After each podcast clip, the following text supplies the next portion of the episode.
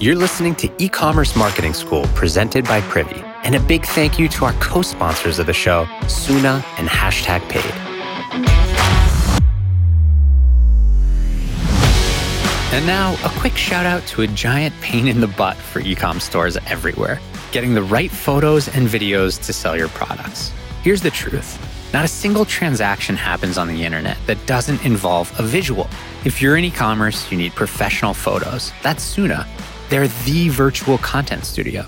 Join over 10,000 merchants who get high quality creative by simply shipping their product, joining their shoot online, and paying for the photos they need as they go. Oh, and those photos, they're only $39 each. Your pain point is about to be your secret weapon. Get started today at Soona.co. That's S O O N A dot co. Awesome. Welcome back, everyone. Today I'm here with Sean Frank, founder and CEO of Ridge, ridge.com. Check them out. They're a premium brand best known for their slim metal wallets. I've got mine. I love it. And uh, since they've they've obviously expanded into other products as well. So Sean, if you don't follow him on, on Twitter, you got to. He cracks me up. He's running an incredible brand, Ridge, and I want to hear about that. But on Twitter, I know him for two things. He posts memes of the D2C industry. A lot of them are pictures of himself and his awesome beard. And the second is, I'd say every couple of weeks, he's coming out with a, a deep dive analysis of a public brand's earnings calls or earnings reports. So I thought it'd be fun to bring him on and just try to understand like what the hell's actually happening in this industry right now. So Sean, thanks for coming on. Dude, thanks for having me. Glad you have a wallet. That's pretty sick. yeah. So let's start with Ridge before we do the, the state of ecom stuff. I had Connor on a couple weeks back. If you didn't listen to that episode, go check it out. It's a little bit about how he joined around, I think it was like 5 million in sales and helped scale from a marketing perspective, or at least that's his take. Maybe you have a different one, but I'd love to understand just like how did you get this idea? Like what were you doing that, that made you think you could change the wallet industry? Uh, yeah, well, first, who's Connor? I'm just joking. uh, nice. I'm sure he'll love that. No, no, no. So, yeah, quick correction. Not the founder of Ridge. Me and Connor founded an agency together. And I also joined when they were doing $5 million. So. Oh, wow. Okay. I didn't know that. Connor and I have the same origin story. Yeah, yeah. No, it was an awesome product. Daniel and his dad made it in like 2012. They put it on Kickstarter and they're still involved. I mean, Paul isn't. His dad's totally retired. He's just chilling, and enjoying his life as an old rich guy. But no, Daniel still involved, still does a lot of our product design. I just took over as CEO because I have like a, a clearer vision of what I want to accomplish with nice. the brand. And I was the CEO of the agency. So Connor's always done all the work. I've always just taken all the credit. And that continues to this day. So was Daniel like, was he like Sean, I need someone to run this company? Well, so yeah, they it was a father son best friend. So Paul, dad, Daniel, son, Austin is uh is his best friend. They had their other best friend Brett, but they really didn't want to hire anybody else. They're like their whole life was like they didn't want to have employees and stress and management and whatever else. So they knew they needed help they found us and they're like, we'll outsource as much as possible to these guys. And we were doing all their marketing, they were doing all their ops, inventory management. We had a team in China, customer service, basically everything that wasn't the product design we were doing.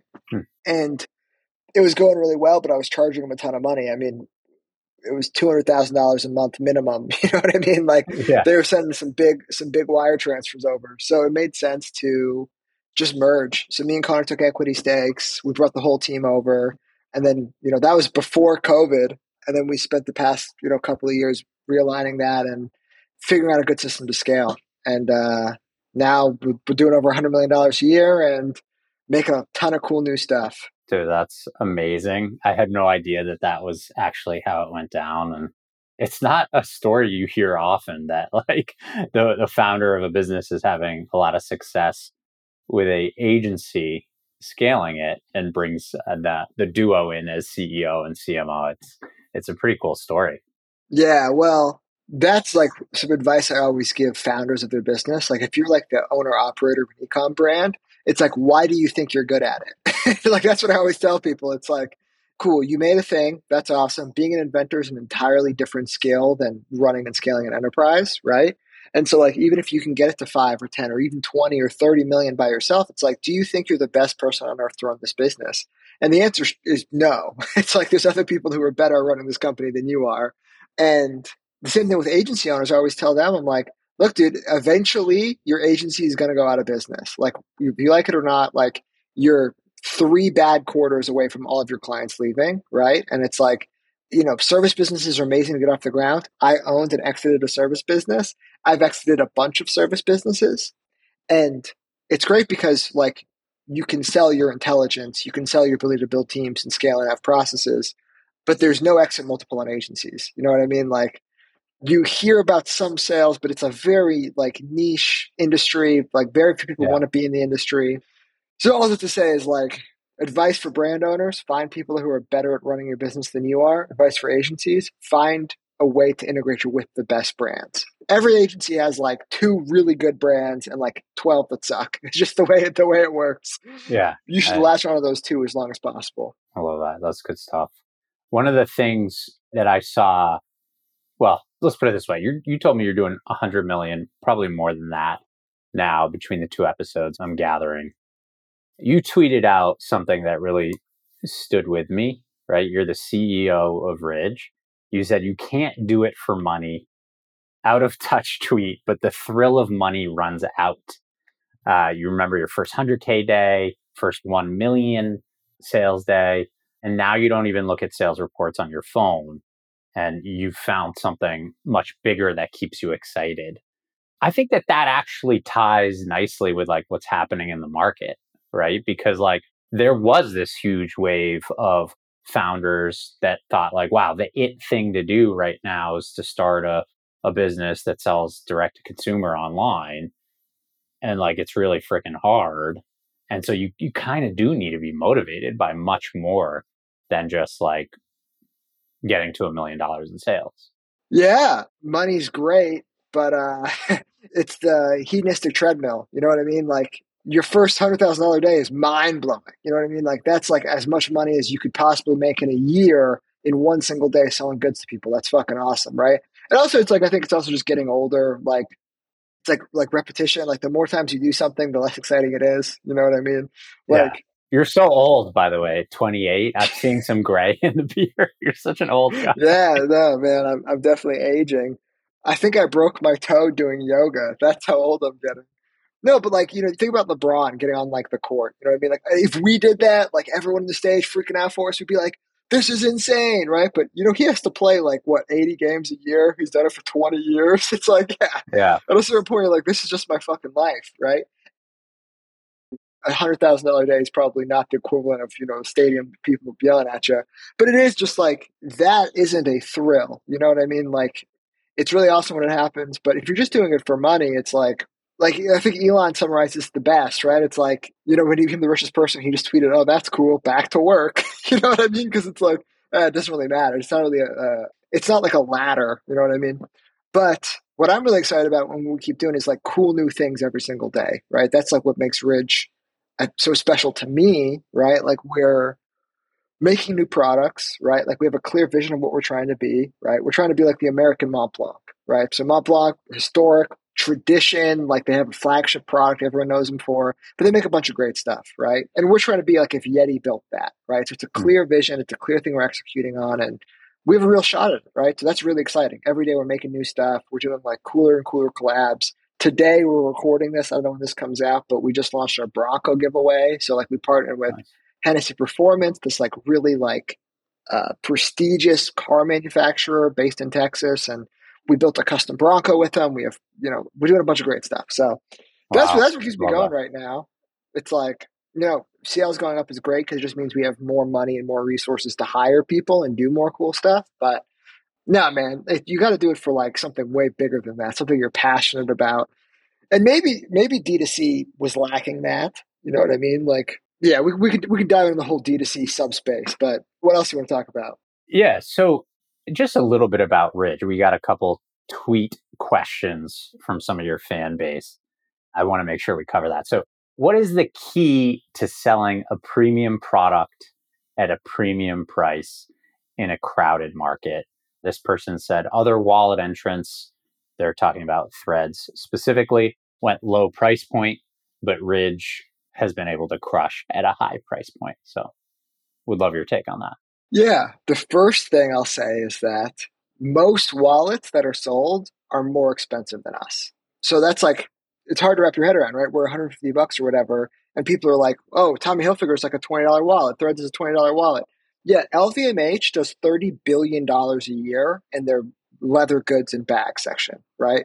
Wallets are multi billion dollars worth of that, right? Gucci is the second most popular wallet in America after us, right? Their entry point is 350, 400 or whatever else, right? So, wow. yeah, I mean, it's really easy to be like, ooh, who would ever fucking buy a $150 wallet, right? We're guaranteed for life. We have the customer service and the reputation to back that up. We have really great marketing that hits on like all the value props and the reason why you would want this. It's innovative materials that like we're delivering in somebody's hand for the first time, like burnt titanium or whatever else. And uh, compared to a Gucci wallet, we're a bargain. You know what I mean? Compared to a you know yeah, off white yeah. wallet, we're a bargain, right? So anyway, that's like the first thing I'll talk about. And like, uh, here's something I always tell people: LVMH and Walmart have the same market cap. They're both worth, you know, depending on the day, depending on the week, between 350 and 450 billion dollars, right? Which one would you rather be, right? So like Walmart has millions of employees, like massive yeah. logistical, like they're, they're selling food and gas and whatever else, right? LVMH, you know, is selling premium bottles of wine and luggage and whatever else. So if you got to pick which one you want to be, which one do you think would be lower stress, right? I'd much rather be LVMH. Totally. So that's kind of like the, the way we went into designing these products and everything we're doing. I like that take. And uh, another good one came in, and I liked how you talked about this recently too. So it's probably fresh, but someone wants to know what your take is on Amazon for Ridge to sell or not to sell on Amazon. Yeah, so we weren't on Amazon until 2018. And then I think that's the year that Amazon won. So it's like 25% of all searches just start on Amazon now for products, right? Like they have a huge subsection of the population and that's just where their shopping happens, right? It's kind of like talk about brand loyalty, right? People used to be like, I only shop in Nordstrom's. I have a Nordstrom's card. Like that's where I shop. That's where I get all my stuff, right? Or like, you know, Costco. Costco has the same sort of diehard loyalist where it's like, no, I have a Costco club. Like I go in there. That's where I buy all my stuff. Amazon has that for a huge percentage of the population for e-commerce transactions, right? So it used to be D2C versus Amazon, right? In 2018, I think it switched to D2C and to Amazon. Selling on Amazon has a lot of problems to it, right? Amazon sales were down year over year on their e-commerce platform, but their advertising revenue was up 16%. So, you know what that means? They're just charging more for advertising. The sales aren't going up. So, every year your sales are going to become more and more expensive. They're going to shove more ad spaces. They're going to make it like that the best product isn't winning anymore. And maybe antitrust gets involved in that. But you're leaving 25% of your top line revenue on the table if you're not selling on Amazon. And people are like, oh, well, knockoffs, competitors. Dude, I'm the most knocked off brand in America. Type in Ridge Wallet, go on Amazon. You'll see us at $95 and people selling for $12, right? Uh-huh. And we're still able to have a eight figure Amazon business, right? Because we have brand loyalty, because we're creating a category, because we are the Mont Blanc of the wallet space, right? So look, Amazon's the necessary evil. Jeff Bezos made a lot of money. They really just strategically have built and ingrained, just like when you want to search something, the first thing you do is go to Google. When people want to buy something, the first thing they do is go to Amazon, right? And you'll see the halo effect. If you use any sort of attribution software, you run Facebook ads, people start searching you on Amazon. They go hand in hand. Hold on, we can't talk about attribution software on this show. um, yeah, no, I, am just teasing, but I actually like the other kind of angle you took on Amazon maybe a week or two ago, which I thought really put it in perspective. That Amazon's got 600 million customers, right? And that's the same uh, amount as Canada. So what it is, and it's crazier than that. It's the GMV, so the entire marketplace of Amazon, all of the retail dollars, all the sales, is $600 billion. Every single retail sale in Canada last year was $600 billion. So cars, groceries, like any amount of money exchanging hands in Canada was 600 billion in a retail capacity. the same as Amazon. So yeah, to me that that blew my mind. That's fucking insane. That like Canada's like a top ten economy. You know totally, what I mean? Totally. Yeah. That means yeah, yeah. That means like it's a first world country with like 35 million people shopping, buying. Like you're talking from transactions in gas stations to transactions in Home Depot to Lowe's or whatever else. All of that in Canada added together is the same as Amazon.com. So it's like avoiding the entire population of Canada. That's that. Yeah. Like that's what it's like. So your take is is essentially that it's worth the risk because you're tapping into an additional 25 30% growth in sales because of the loyal customer base and you know if you see rip-offs that charge less than you that come directly from china like that's just part of being in the market Yeah. Dude, okay. Think about this. What brand has the greatest distribution possible? Coca Cola, right? Like it's in McDonald's, it's in gas stations, it's in movie theaters, whatever, right? Coca Cola, the best distribution. So Coca Cola's best, like the distribution throughout all of Canada, anywhere you could buy Coca Cola in Canada, Tim Hortons, wherever else, that is what you're ignoring by Yeah. ignoring Amazon. Just being on Amazon.com gives you that same level of distribution. So that's what I'm trying to Yeah. get across. It's crazy. You just got to be there. no i like it. I like it. All right. Well thanks. I think we i think we covered the questions from the listeners. So give us let's talk about like w- what the hell's going on right now. And like is ridge affected by this? I mean the comps that i'm seeing is that like brands are some brands are are up right? And that's that's fantastic. But a lot are kind of flat year over year or like amazon even down you know a couple percent year over year post covid like a is ridge impacted by some of that stuff and like what's your take on on what's happening there Yeah. I talked to a lot of brands. Most brands were down or flat for most of the year. I think Q3 is starting to, to turn a corner there. It directly tracks with like fuel costs, right? Like the thing you have to like remember is in America, across the entire world actually, like a huge percentage of dollars earned go to fuel costs, right? Like the average American spends 7% of their paycheck on fuel, which is crazy. You know what I mean? Like, and if you're rich and you're out of touch, like I posted a tweet a while back. I'm like, do you know anyone who makes minimum wage? Like, do you know anyone who works for tips? Like, you're sitting there like in an ivory castle, right? You're like you're sitting there just like kind of disconnected from most of who your customers are, right? And so when fuel prices go up hundred percent year over year or whatever, like they just have less disposable income, right? But as soon as we started to see that normalize, as the talk of recession kind of rolled out of the news cycle, things got better in Q3.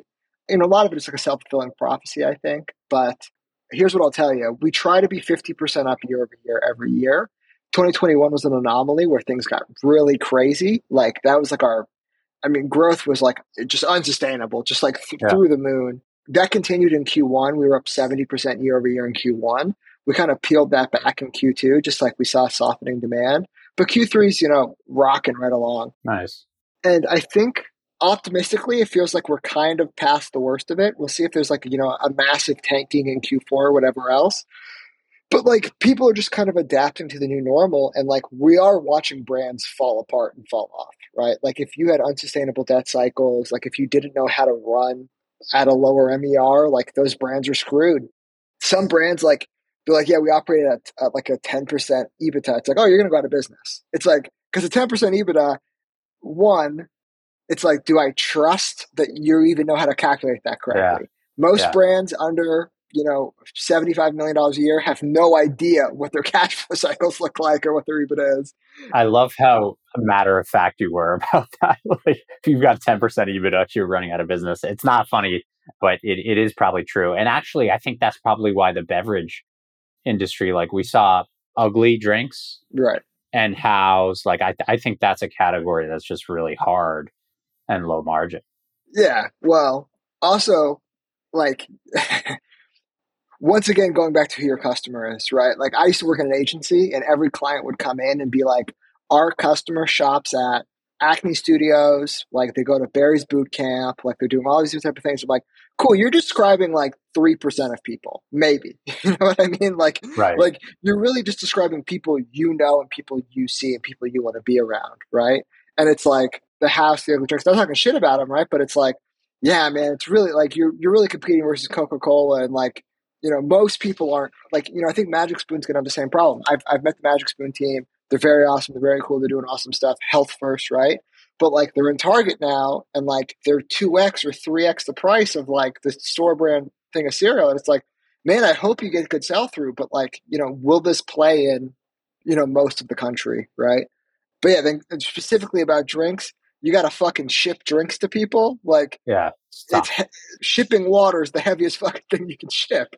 I know anyway. people got really excited about that category because I think it like it showcased like the ability to compete with the incumbents by going direct in a in a model that hadn't been direct before. But I, I don't think the people that fell in love with those brands really understood like how hard or unrealistic it was going to end up being if they didn't just find normal distribution channels. Yeah, the cheapest way to ship something directly to a person in America is like three dollars and fifty cents.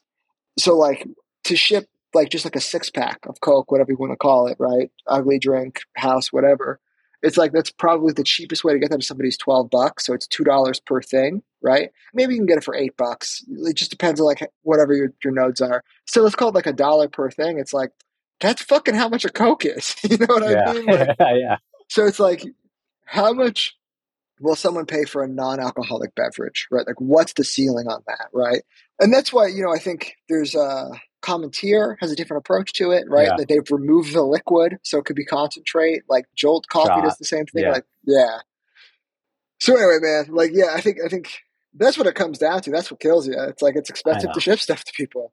All right, let's talk about a couple others that you did some analysis on. You actually mentioned Yeti earlier in the show, in this episode. So l- let's talk about Yeti's earnings. It sounded like you were on a yacht the day the, the earnings came out, which was great. But yeah, no, no, for real. I mean, obviously their stock is down or was down. I, I haven't checked the last couple of days, but like, what do you think is happening there? Look, uh, I'd call it boring for boring occasion. Like it's just like it's like when companies get large and they become corporate and they have these earnings calls, they just get incredibly boring. The founders aren't involved in the business anymore. They might still be on the board of directors, but look, I, I listen to every earnings call from Yeti. I follow them very closely. They are the success story for the past 10 years. You cannot name a more successful brand in the past 10 years than them. Like their sales numbers are astronomical compared to a Warby Parker or an Allbirds or whatever else, right? There's nobody else. The other thing I really like about them is they redefined the category. Like nobody thought people would spend three hundred dollars on coolers, fifty dollars for water bottles, but they've built a billion dollar business off of that, right? They're worth four billion right now. So nothing but respect and love to them. I moved to Austin so I can get closer to those motherfuckers, but nice. they're totally lacking any sort of inspiration at all, right? doing stock buybacks on the earnings call, talking about like the big new color they're pushing, right? It's just yeah. like, it doesn't feel like at the heart of their brand. Like, I think sales are really going to plateau. You know, they were in talks with Osprey to buy them, that bag mm-hmm. company mm that got bought by Helen of Troy. Mm-hmm. And now they're pushing their own bag line, but sales are just not going well in their bag line. I bought one of the bags. I'm going on a boating trip tomorrow, so I needed a weatherproof bag. So, so you know, I wanted to test out the competition. But like, look, I mean, they they just they loop it in with coolers, right? Like they're not even yeah. reporting on as a separate segment because it's not going well. Hmm. So all that to say is, we'll see if the leadership can turn around. We'll see if they can become passionate again. But like once you go down that path, you can call it the IBM path, right? Like once yeah. you start being like a boring public company, like it's very hard to do exciting, cool things. And the reason why Amazon and Google continue to outperform is because they've never went down that path. So do you think that a lot of what we're seeing in some of the like darlings of D2C and the challenges they're having is that as they've scaled, they've kind of lost that like motivation and passion to innovate on the next horizon more so than some of the macroeconomics at play? If it's specifically about D2C, maybe, but usually what the problem is they suck at running businesses. Yeah. that's, that's what it comes down to. Spreadsheets are a lot easier than, you know, operations. You know what I mean? Yeah. Like like I did a breakdown of AKA brands, right? And or really this actually goes to any D2C brand right now. Marketing expenses are up and sales are down, right? So when that's happening, how do you get out of that vicious cycle, right? Like it means you're really bad at marketing. Like people don't want what you're trying to sell them, right? Like your marketing is yeah. less effective. So like you can't spend your way out of that, right? Like there is no room to scale there. If you scaled like the business gets worse over time. And that's really like the crucial death point for a brand, right? Where it's like, okay, people don't want what you're selling. like you have to spend more money to convince them, and sales aren't moving in a positive correlation there. And then you actually have to fix the company, right? And that's when you lose all faith, right? Like I think that kind of happened to Stitch Fix. I think they're they're trying to fix the company right now. Because fixing the company, that's the hardest thing to ever happen, right? Like if a company's good and in a growth period, an idiot can run it, right? But like when you actually have to dive in there and like it's like you perform open heart surgery. Like we got to fix stuff, we got to repair stuff. Yeah. Like we have to cut teams, we have to rethink strategy. There's less than 300 people on earth who can do that effectively, repeatedly. And usually those people make a lot of fucking money. And I don't know if they want to go do that to Warby Parker or AKA brands or whatever else, right? So that's that's the real challenge. And like, you know, Yeti's not there, but you can see Yeti going there, right?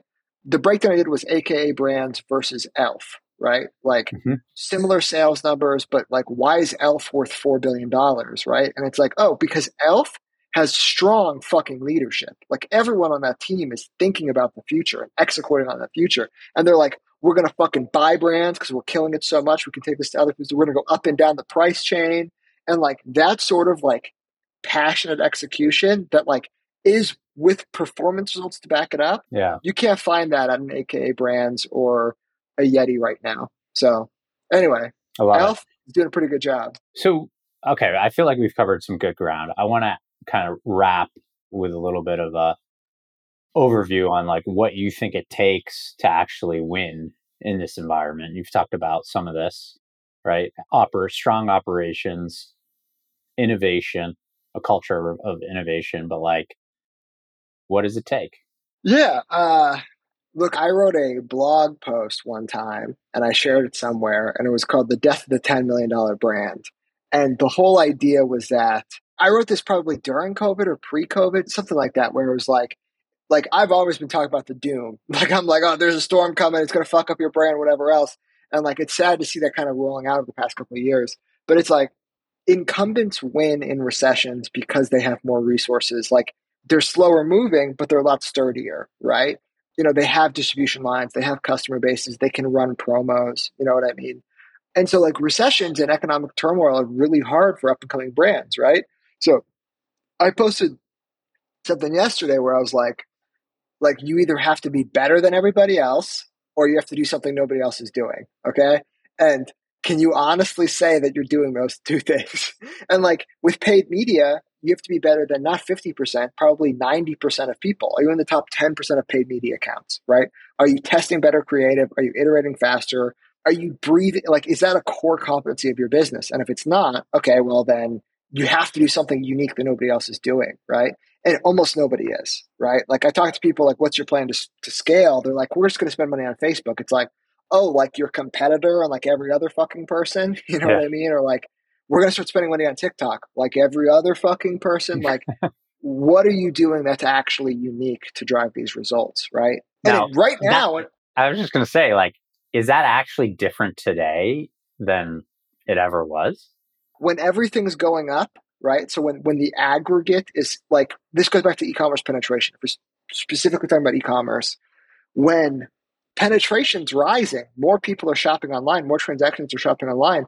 You can do what everybody else is doing and maintain that same base level of growth, right? That's market, that's beta. Like you can do just that. But when the market goes down, right, e-commerce penetration year over year is going down, right? So if you want your sales to stay flat or improve, you have to actually be better than everybody else. So it's the classic, you know, when the tide's out, you see who's not wearing shorts, right? It's like when things start going bad, like that's when you need this more than ever, right? Mike Beckham, did you see his his tweet storm today? He's the founder of Simple Modern. Him and I are very close. We're in Okay, group so- chats, we're friends, we hang out. I love it. I love it. I loved his thread today. Follow him on Twitter, Mike Beckham. He had some quote, I forget where he got it from, but like this really rings true. When a great team meets a lousy market, the market wins. When a lousy team meets a great market, the market wins. When a great team meets a great market, something special happens. And I, I do think just like the nature of what's happened the last three years in D2C has kind of helped teams elevate and grow that wouldn't necessarily have done that otherwise. And now Yeah, that's where the 100%. problems are coming from. Yeah, no, dude, you summed it up. Like, what do you need to do to win right now? Be better than everybody else or do something nobody else is doing. And if you can do one of those things, you're going to be fine. If you can do both of those things, you're going to win, right? So, like, Ridge hasn't done a lot of things well the past five years. Like, we, we were subpar in creative, we were subpar in landing pages, we were subpar in product development. We have those levers now though right we can get those back to at least matching everybody else if not beating everybody else and then everything else we're doing you know unique to us or, or better than everybody else it just it's a flywheel it's a snowball it just keeps us going I love it. I appreciate the candor there that you feel that fire and, and the things that you need to uh, improve in the business, so to speak. That's awesome to hear. Even at a, a hundred million plus in revenue, it's not perfect, and uh, the mission's much bigger. I love it.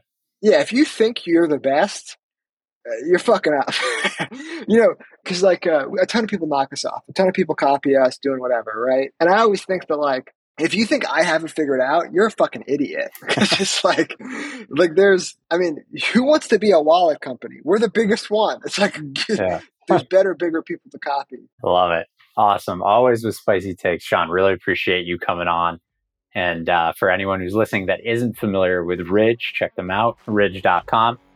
And uh, Sean, you're Sean Ecom on Twitter, right?